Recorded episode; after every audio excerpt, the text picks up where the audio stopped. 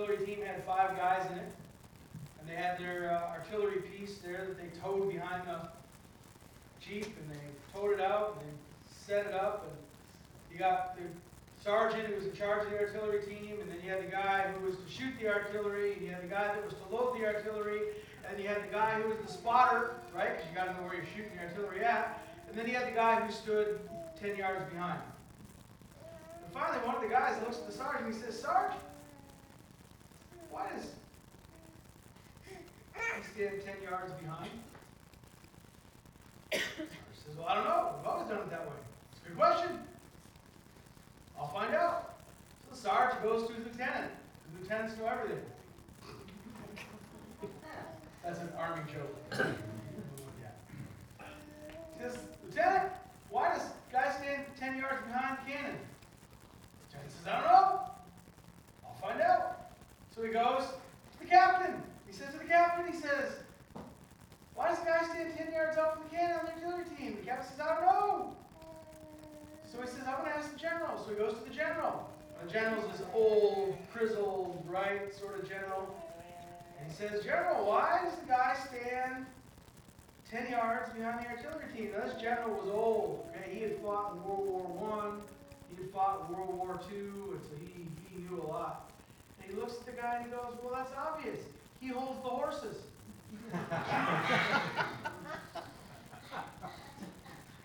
That's what rules can be like, right? I mean, why do you have this rule? Well, we've always done it that way. He holds the horses. Except we don't use horses anymore. Hold with a Jeep. That's not to say we shouldn't have any rules.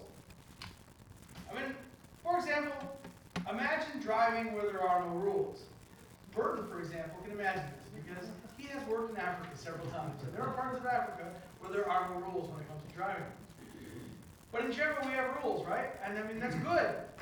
And in fact, if you think about it, driving is predicated upon the fact that we have all agreed to the social contract that we will basically obey the rules, that I will stay to the right of the yellow line in the direction that I'm going. Because if you suddenly decide to not obey that rule, one or both of us is probably going to die. Imagine if banks didn't have rules to follow about how they handle our money. And you go and you deposit your paycheck, and you go the next day to withdraw some money, and the bank says, oh, yeah, well, um, I know, Orwell, you put your money in the bank yesterday, but Ken came in and he, he needed he needed he needed fifty, and so we gave your money to Ken. And Ken was happy. Orwell was kind of out of luck, right? Well, as we go back into Colossians chapter two, I know it's been a while since we've been in Colossians because we had Advent and we had all this other stuff and, and everything. Uh, We're gonna we're gonna pick up on this idea of rules and relationships and following Jesus. Now, let me give you a quick review.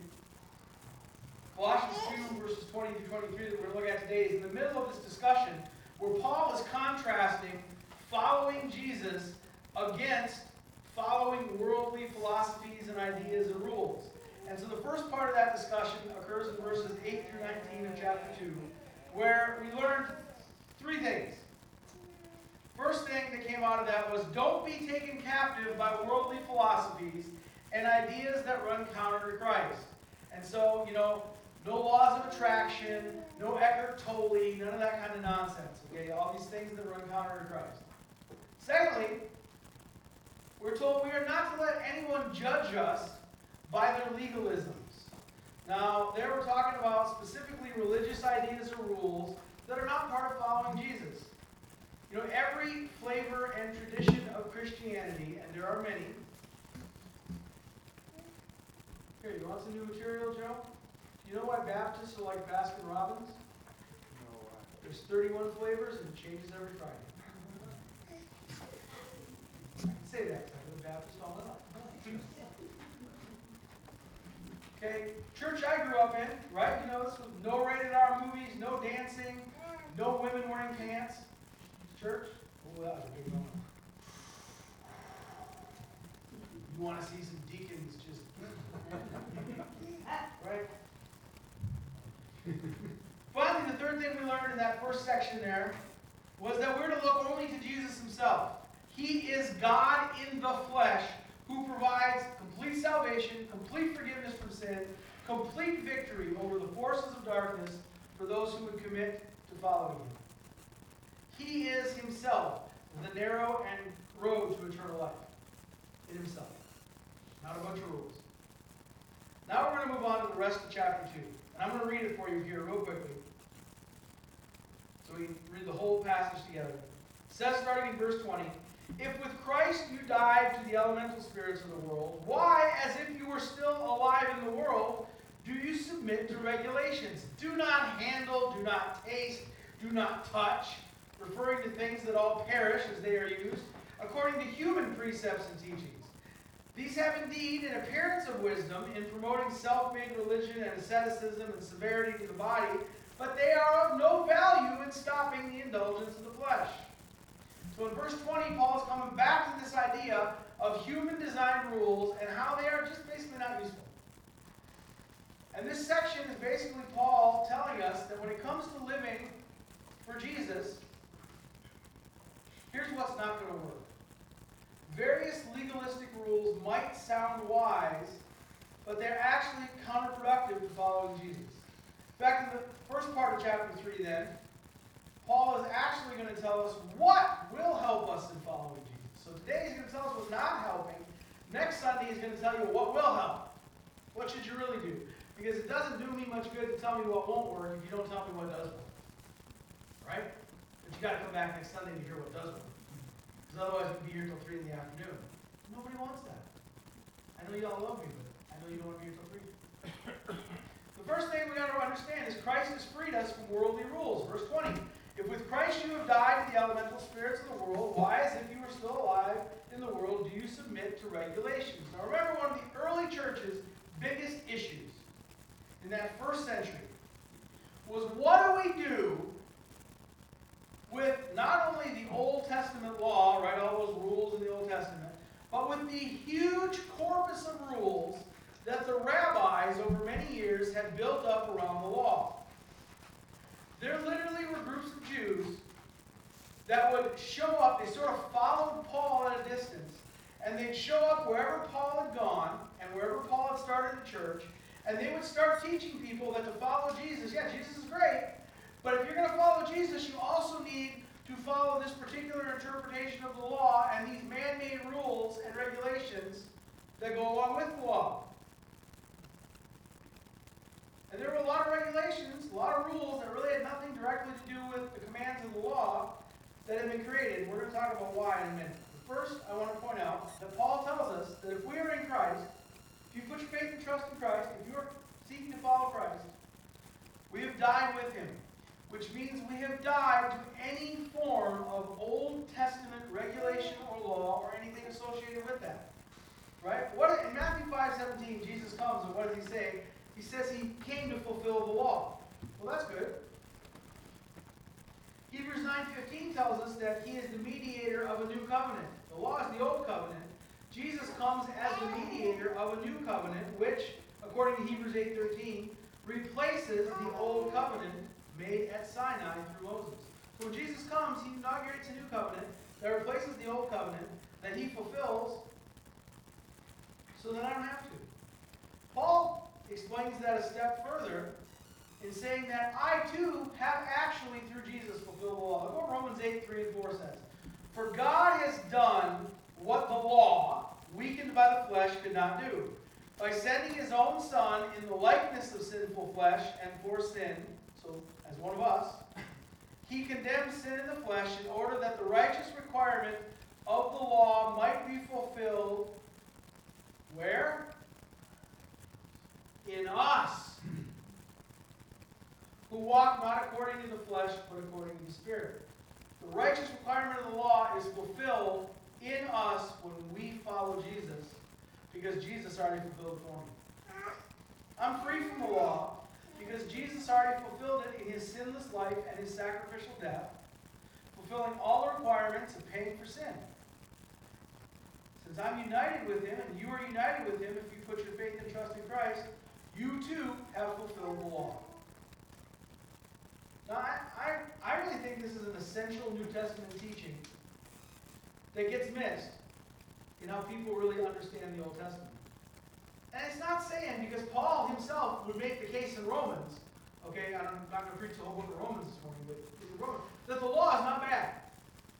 He makes the case, the law is not bad. Okay?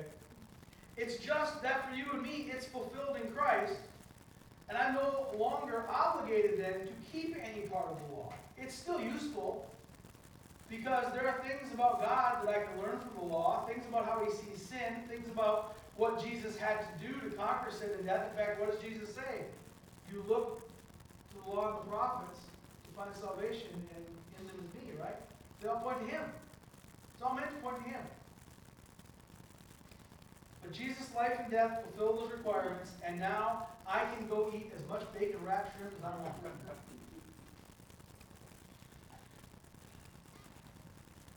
I love bacon.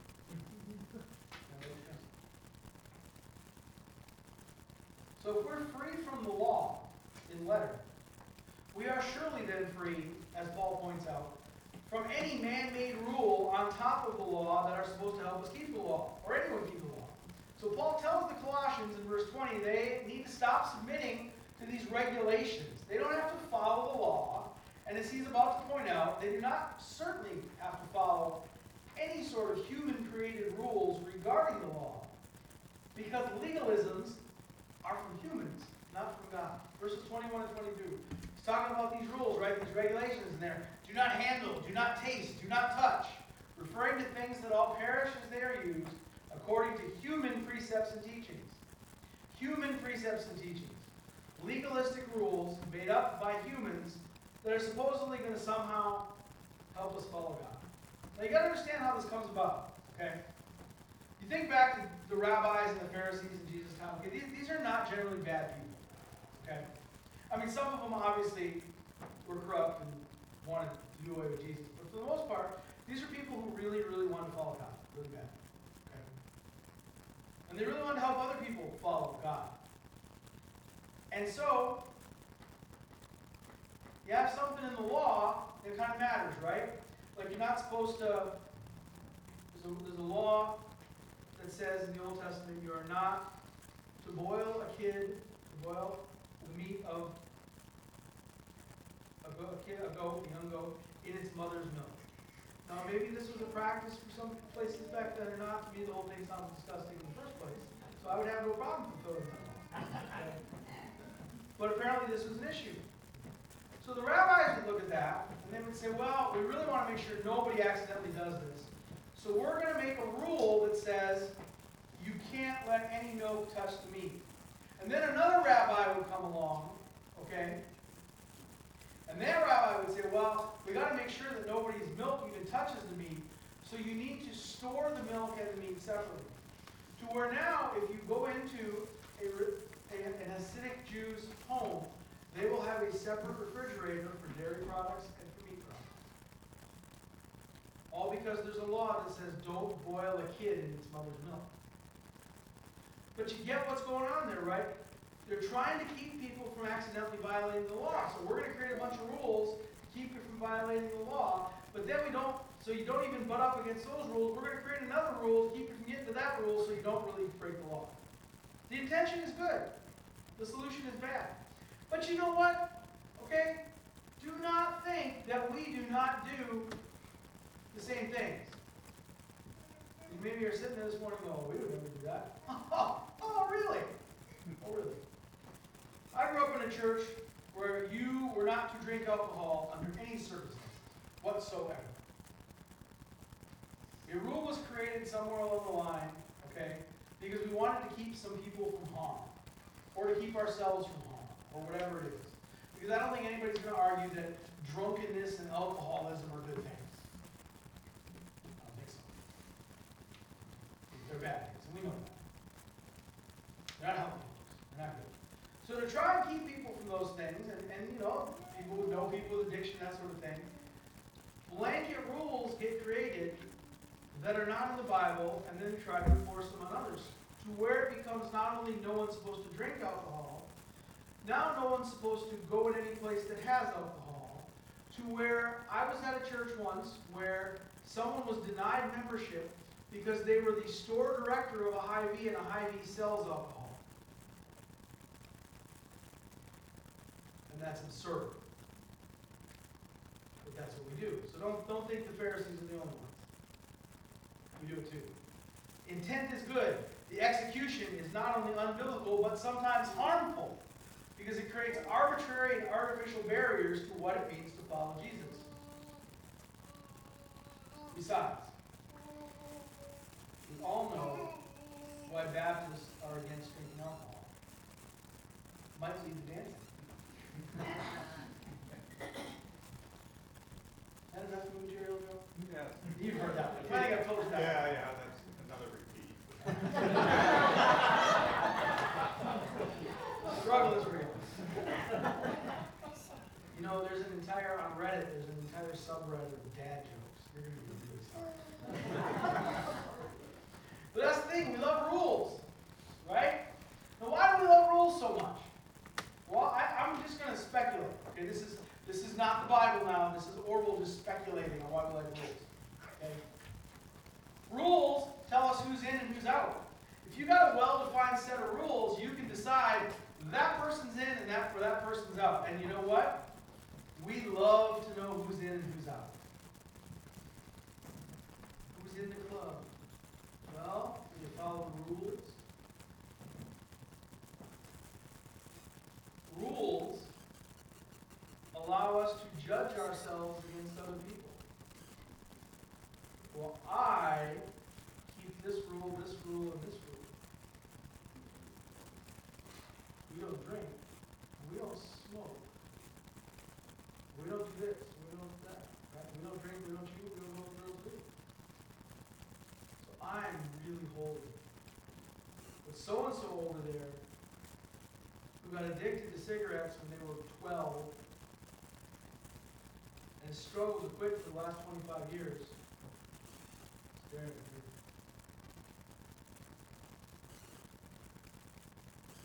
Right? We can judge ourselves against other people. We can judge other people against us and go, "Look how great I am. God is so lucky to have me. Yeah. Yeah. Third thing, rules allow the group to control the individual. So when I was in seminary, okay? When I was in seminary, this is gonna really shock some of you. But when I was in seminary, you could not have a beard. Which is really strange because you think about it, almost every pastor I know has a beard. I do not have a beard because whenever I try to grow one, there's this patch where nothing grows. and. And so I'd end up with just like, like this, but I have no beard. So I, I just have, I just don't do it. I give up like three weeks in every time nothing grows right here. Okay, so I'm just saying. And I'm looking at you guys, and almost all the guys in this room have a beard, and I've got to tell you how much I appreciate Louis Little. You're like. Yes, thank you. I love you.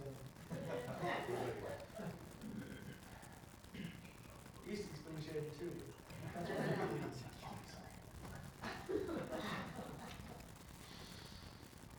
Okay? We were allowed to have a beard in seminary. I don't know what those guys would do now, because like I said, almost every pastor I know has a beard. In fact, if you notice, the more reformed you are, the longer your beard is. Okay? I know, I know some pastors, really great guys, okay, who, who are super, super, super Calvinist, right? And they all like rival ZZ Top in their beards. I think there's a connection, I don't know. Okay? The scary thing about rules though, okay, is that rules allow for a religion without a relationship. If you do these things, you must be okay. Just do these things, you'll be okay. If you don't do these things, you must be okay. You never have to develop a real relationship with Jesus because it's just a list of rules. And other people look and go, well, that person, man, they, I mean, they're, man, they keep all the rules and they look really, they, they must be really close to Jesus. And you end up finding out that they're not. And unfortunately, as much as we like to make rules, Paul tells us here that they actually only have an appearance of wisdom, but they often do the opposite of what they're intended for because legalisms tend to be counterproductive in following Jesus. Look at the last verse. These have indeed an appearance of wisdom in promoting self-made religion and asceticism and severity to the body. Asceticism is really denying yourself. but they are of no value in stopping the indulgence of the flesh. I was talking to somebody the other day, and I pointing out that when someone, if I do something for somebody, and they say, "Oh, you didn't have to do that," I lo- a lot of times I respond, "I know because if I had to, I probably wouldn't have done it." Right? Because our flesh rebels against being told you must do something. At least mine does. I mean, maybe yours doesn't. Mine does. I, I am a rebellious, struggling sinner sometimes. Give you an example from my own life. I absolutely despise wearing a seatbelt in the car. I hate seatbelts. I know, yes, it's statistically safer and all that. But I do not like my God-given freedoms infringed upon by the state telling me that I have to do something that may or may not be for my own good, or else they will use their enforcement mechanism through the Cedar Falls Police or the Iowa State Police to force me to comply. Know what? I wear my seatbelt. Almost all the time. On occasion I don't, because I just get frustrated. But, but uh, I mean, ninety-nine percent of the time I wear a seatbelt.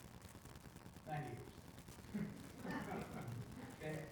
For a couple reasons, right? One is, I just don't, I don't wanna have to pay a ticket, because if I have to pay a ticket, it takes away money from new guitars. So I don't wanna pay that ticket. But two, the more important reason is Romans tells me that I really should obey the civil authorities in matters that God has not told me to do something opposite, right? And nowhere in the scriptures has God told me I don't have to wear a seatbelt. I wish He would. I can't find it in there. And you know, there's that whole thing at the end of Revelation about adding to the scriptures. So I, I, about the plagues of the book being added to me. So I figured I should add it in, in the Orwell's revised version, you know, the ORV. Um, that I put in my, my own verse about seatbelts and roundabouts. Cursed is the one who creates a roundabout. Okay? So I wear the seatbelt so my own conscience doesn't convict me.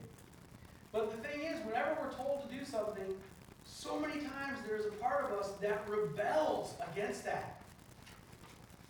And Paul tells us, that's why he says, human created rules ultimately are counterproductive because they're not going to stop the indulgence of the flesh.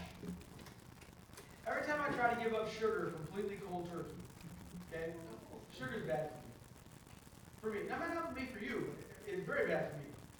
Okay? And I say, you know what, this is going to be the week I'm probably going to completely give it up. I did really good this last week. I had one donut. That was it, the whole weekend. I had one cookie this morning.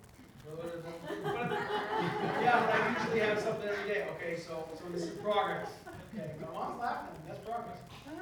But if I say, I mean, this could be the week, I'm cold turkey, no more sugar, all I can think about is donuts, M&Ms, chocolate cookies. I'll, just- I'll just be sitting at home thinking, do I have an excuse to go out and drive somewhere so I can stop at the Kwik Star and buy a bag of M&Ms?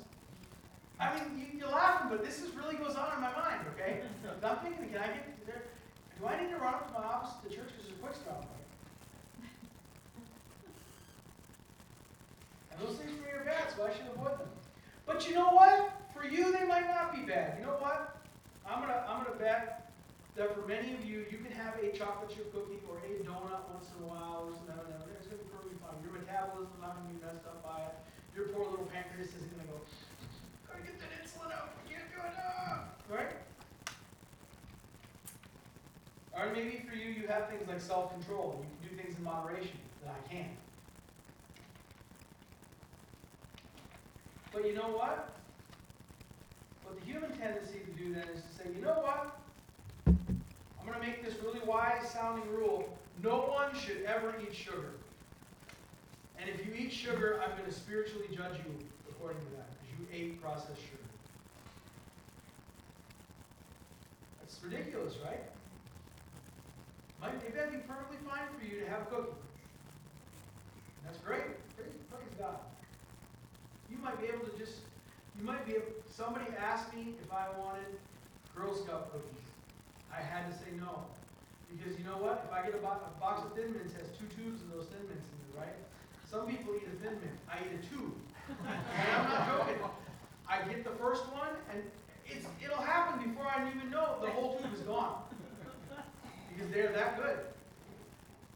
Okay? Some people get addicted to, to meth or crack. I get addicted to Thin Mints. so I just, I can't do it. But for me to make a rule that you shouldn't buy Girl Scout cookies because I get addicted to Thin Mints is ridiculous. Maybe you can eat buy a box of Girl Scout cookies and you end up throwing it away because halfway through the second tube, five months later, they finally dried out to the point where you're just like, no, I'm not gonna try to eat this. There's some fuzz growing on it. I'm sure it's Okay, right? It sounds like wisdom. You should not eat sugar. You must not do it. But it ends up not helping either one of us. The problem is the rules look like wisdom. They're easy to judge by. Especially because they allow us to evaluate by external appearances. And that's how we tend to evaluate, right? I love, one of my favorite sayings is that we judge ourselves by our intentions, but we judge other people by their actions, never knowing what their real intention was. That's what legalisms do. They allow us to judge without knowing what God knows, which is the heart. And that's what matters anyway. They allow us to feel better about ourselves as if we're somehow better than someone else because we followed some rule and some other person doesn't follow that rule. Look what Jesus himself says in Mark chapter 7. This is a long passage, so you got to bear with me to get the whole story here. But Jesus himself talks about this exact issue in Mark 7. It says, Now when the Pharisees gathered to him with some of the scribes who had come from Jerusalem, they saw that some of the disciples ate with hands that were defiled, that is, unwashed. For the Pharisees and all the Jews did not eat unless they washed their hands properly, holding to the tradition of the elders. And when they come from the marketplace, they do not eat unless they wash.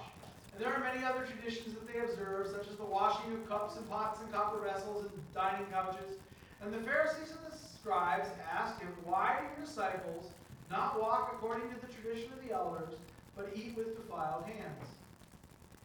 And he said to them, Jesus, Well did Isaiah prophesy of you hypocrites, as it is written, This people honors me with their lips, but their heart is far from me. On the glorious splendor of your majesty and on your wondrous works I will meditate. They shall speak of your might and your awesome deeds, and I will declare your. That is not part of this passage. Right? Oh, yeah, it is. No.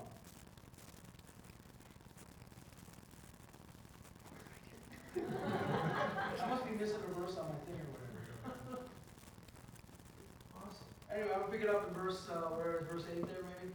You leave the commandment of God and hold to the tradition of men. And he said to them, You have a fine way of rejecting the commandment of God in order to establish your tradition. For Moses said, Honor your father and mother, and whatever revives his father or mother may surely die. But you say, If a man tells his father or his mother, Whatever you would have gained for me is korban, that is, given to God, set aside for God, then you no longer permit him to do anything for his father and mother. Now let me explain that for you real quick. What they would do is they would have wealth, right? Which they were supposed to use partially to help support their parents. Don't be getting any ideas.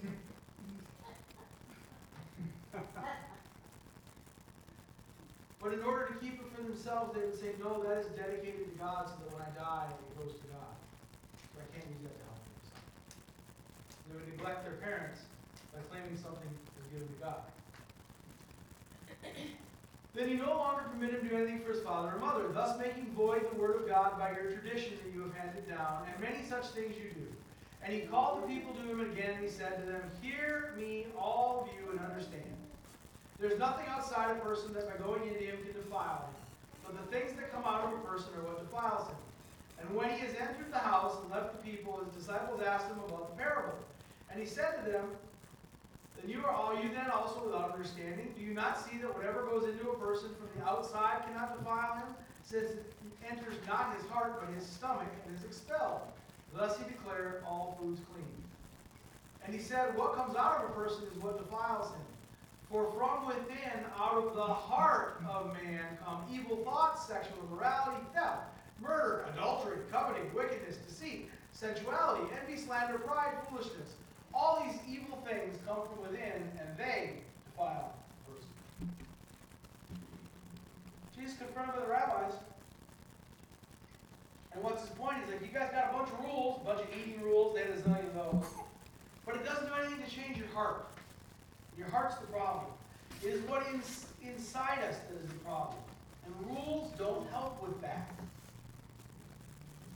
And they might be counterproductive at times because they're keeping us from being closer to Jesus and living like Him, and as He calls us to truly live. Because He calls us to live from a transformed and pure heart, which no amount of rules can provide. Now, this doesn't mean that you can't have convictions or marriage. You can.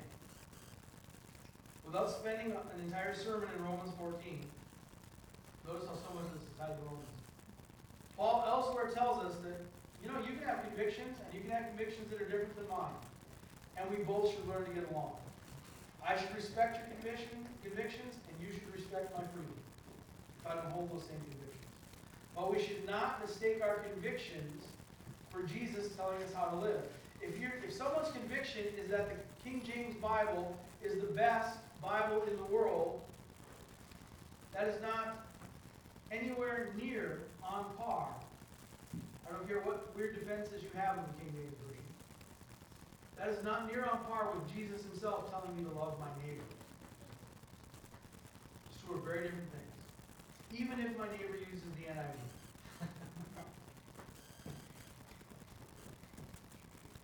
The rules are not really helpful, sometimes hurt. What should I do? What are we gonna do? Because I surely need some help with living like Jesus, and I need some help because I want to be like him and I want to obey and serve him. That is precisely the subject of the first part of chapter 3 next Sunday. What are you going to do? Okay? I get it. Rules aren't going to help. It can be counterproductive. It's okay that I have convictions, but you know, my convictions might be different than other people's convictions.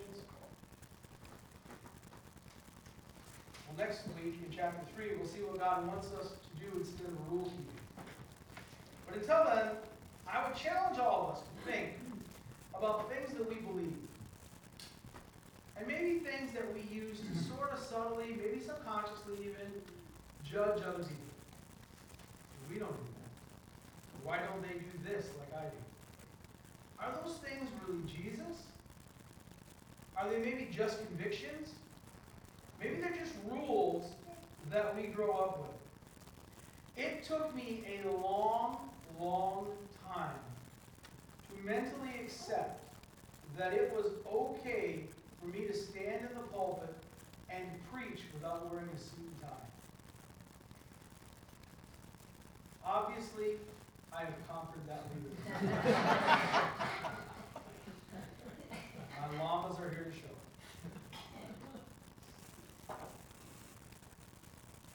I pretty sure I was wore a suit and tie. When I was in seminary, when you were preaching class, you wore a suit and tie. All the churches I ever went to, you wore a suit and tie. When I was at the church I was at in Pennsylvania, you wore a suit and tie on Sunday. When I was at the last church I was at here, before I came here, you wore a suit and tie on Sunday.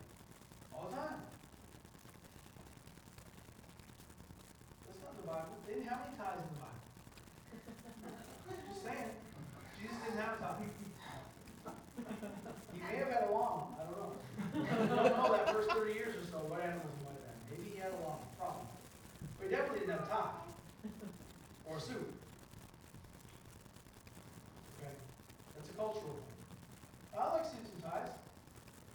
Still sometimes I wear a suit and tie because I think the occasion absolutely demands it. I did a funeral on Tuesday. I definitely wore a suit and tie because at a funeral, I believe the occasion, just because of what it is, that is the proper way for the preacher to dress as a sign of respect. But I don't confuse that with Jesus.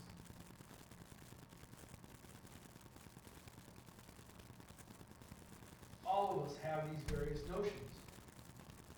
So the next time you find yourself thinking something uncomfortable about yourself or about another believer, ask yourself, is this of Jesus or is this a human-made rule? Let's pray. Father, I, I want to thank you this morning for Jesus. Jesus is beyond, above, and past any sort of rule-keeping or any of those things. He is himself the way, the truth, and the life. And I'm grateful that he has fulfilled and freed us from rules, regulations, and the law to a new sort of rule, the rule of love, the rule of relationship.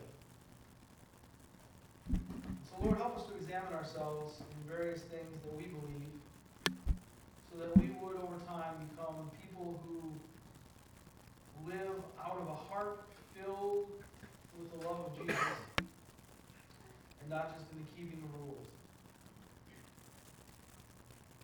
Father, help us to love others and to understand our convictions versus others' freedom, and our freedom versus others' convictions.